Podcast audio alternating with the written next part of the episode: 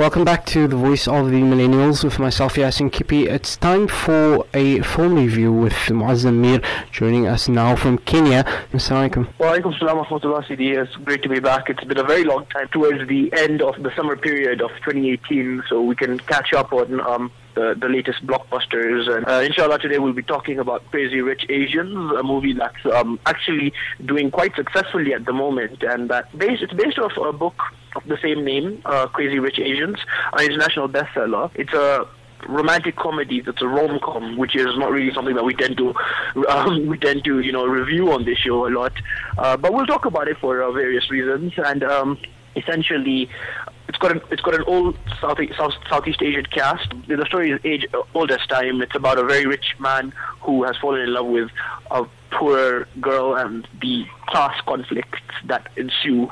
And it's packaged and delivered in this large sort of ethnic bonanza, and this huge, it's very well made, and it's quite extravagant because of the the costumes. But beneath it all, it's based off a very predictable formula. But one thing that I can certainly say about this film, which is certainly it sort of shows a step in the right direction of Hollywood, is that it's actually a mainstream Hollywood movie with an old Southeast Asian cast. And earlier on this year, we had a mainstream Hollywood movie which was a phenomenal hit with mainly an old black cast. That was Black Panther. Mm-hmm. And so I think that this is a great step in the direction of diversity in Hollywood. And I've mentioned this before, and I'm going to mention it again. I'm waiting for the day when we can have an old Muslim cast depicting Muslims in a positive sort of relatable light, because I went into this movie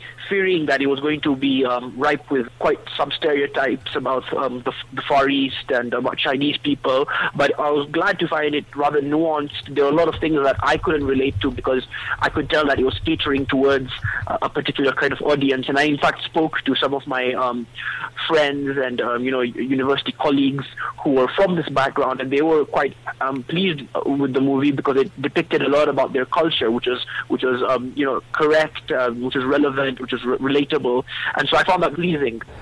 That's what I also thought. It's very similar to, like an Asian Black Panther, but it also has some similar themes when it comes to materialism, and there's certainly been some critiques as well about the film, as there were critiques about Black Panther. I know that the author, Kevin Kwan, his intention in writing the book in 2013 was to, he said, introduce a contemporary Asia to a North American audience, and from a economic and political perspective, the rise of the global South, China becoming an economic superpower.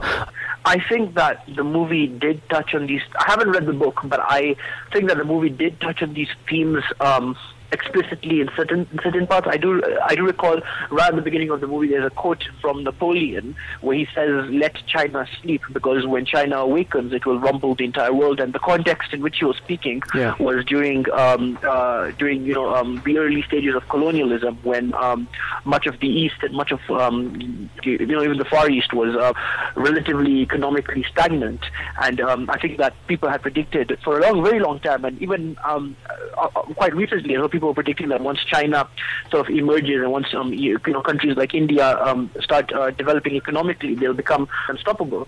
And the film does depict the people sort of at the forefront of such developments, and how quickly these developments, in terms of economic developments rather, progressed. So one of the early scenes in this movie, and this isn't really a spoiler, was from the mid-90s when some of these Chinese characters were in Britain, and they were treated quite racistly by some of the people there. And when it turned out that they were actually billionaires, of course, as the world is quite materialistic, the way the popular side treated them was quite much more polite, and it showed that people had the stereotype of China or of the Far East, and how that quickly changed within because these economies are developing at breakneck speed.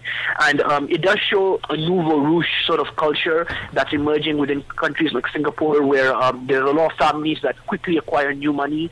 And the thing that they say about people with new money is that they tend to be slightly more gaudy, slightly more tacky with the way they spend their their money. And they actually discuss this, the new money people, as opposed to the old money people who've been quite wealthy for generations, which is actually rarer. They make an effort to suggest that new money is something that's more prevalent within these regions than old money. And in terms of materialism, I think that the film does tend to depict the way different cultures sort of perceive wealth and perceive wealth making, essentially. So, for instance, it's actually a theme that's quite prevalent nowadays. An ethnic person growing up in the West and how they have to sort of balance their two cultures. So, the one of the main protagonists, Constance Wu, she is a Chinese American, and so she has American cultural tendencies whilst also understanding Chinese culture to a degree. And the contrast that she feels towards the richer people in Singapore is that the richer people in Singapore, especially the old money, is they feel that they've attained their money by sticking to a sort of status quo, towing the party line, and sticking as unit within the family, even though the individual may not enjoy that. There's no room for individualism, and that is what they feel their key to success is, financial or otherwise. Whilst in the US, there's this culture of individualism and following your passions and following your dreams, and I think that that does depict the differences within the cultures in the way they perceive success and in the way they perceive financial success and the importance of financial success or lack thereof.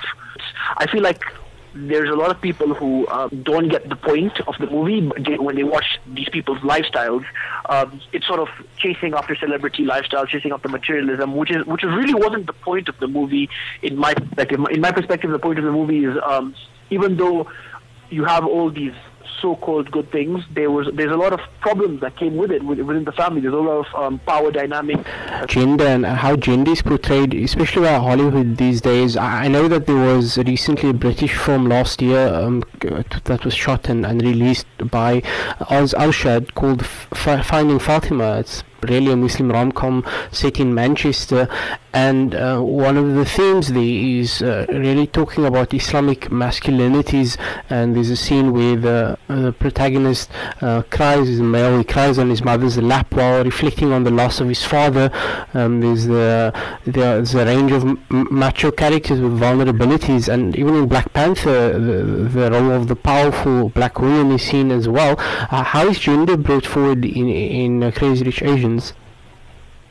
I think there are certain characters within the movie that certainly do show sort of women empowerment, and to a degree, I think also to have the loss of the way certain men are depicted. So, for example, the patron of the house, the father figure of the wealthy young family, he is nowhere in the picture of the movie. He is actually into the entire theme of the film, from the starting to the ending.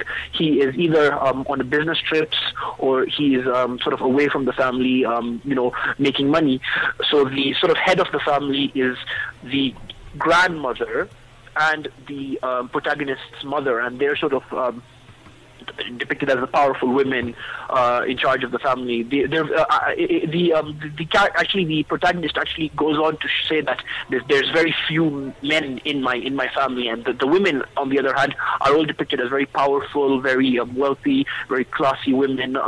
Men in society nowadays are having some sort of a crisis, because for a very long time men have been considered, the providers of families and the main breadwinners. And when you have a man such as this one in the movie, who's depicted as some sort of a outcast, some sort of a lowly figure who's not very successful, it makes men sort of question their purpose in life. And this movie does raise such questions that are being asked in society today, but it doesn't tend to provide any answers, which doesn't really tend to help the plight of men. So Yeah, it's very interesting to see the development in which gender relations is taking in Hollywood.